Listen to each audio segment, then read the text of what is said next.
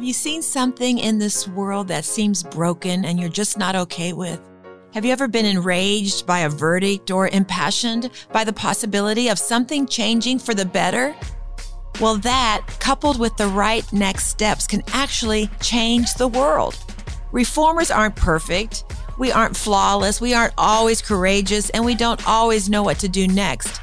But we are convinced that inaction for us is simply not an option. So we've decided to find godly solutions to the problems in our world, and we invite you to join us on this journey. Welcome to our new podcast, The Reformers Collective. I'm Becky Hennessy, and I'm going to be the host here on The Reformers Collective, the podcast.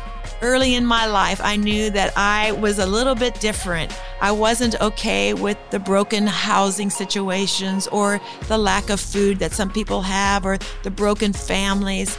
And so there was something within me that wanted to find solutions to help people. And the cool thing is, is that God began to bring other people into my life with the same passions. And together we are actually seeing our communities change for good. I'm so glad that you've decided to join me at the Reformers Collective.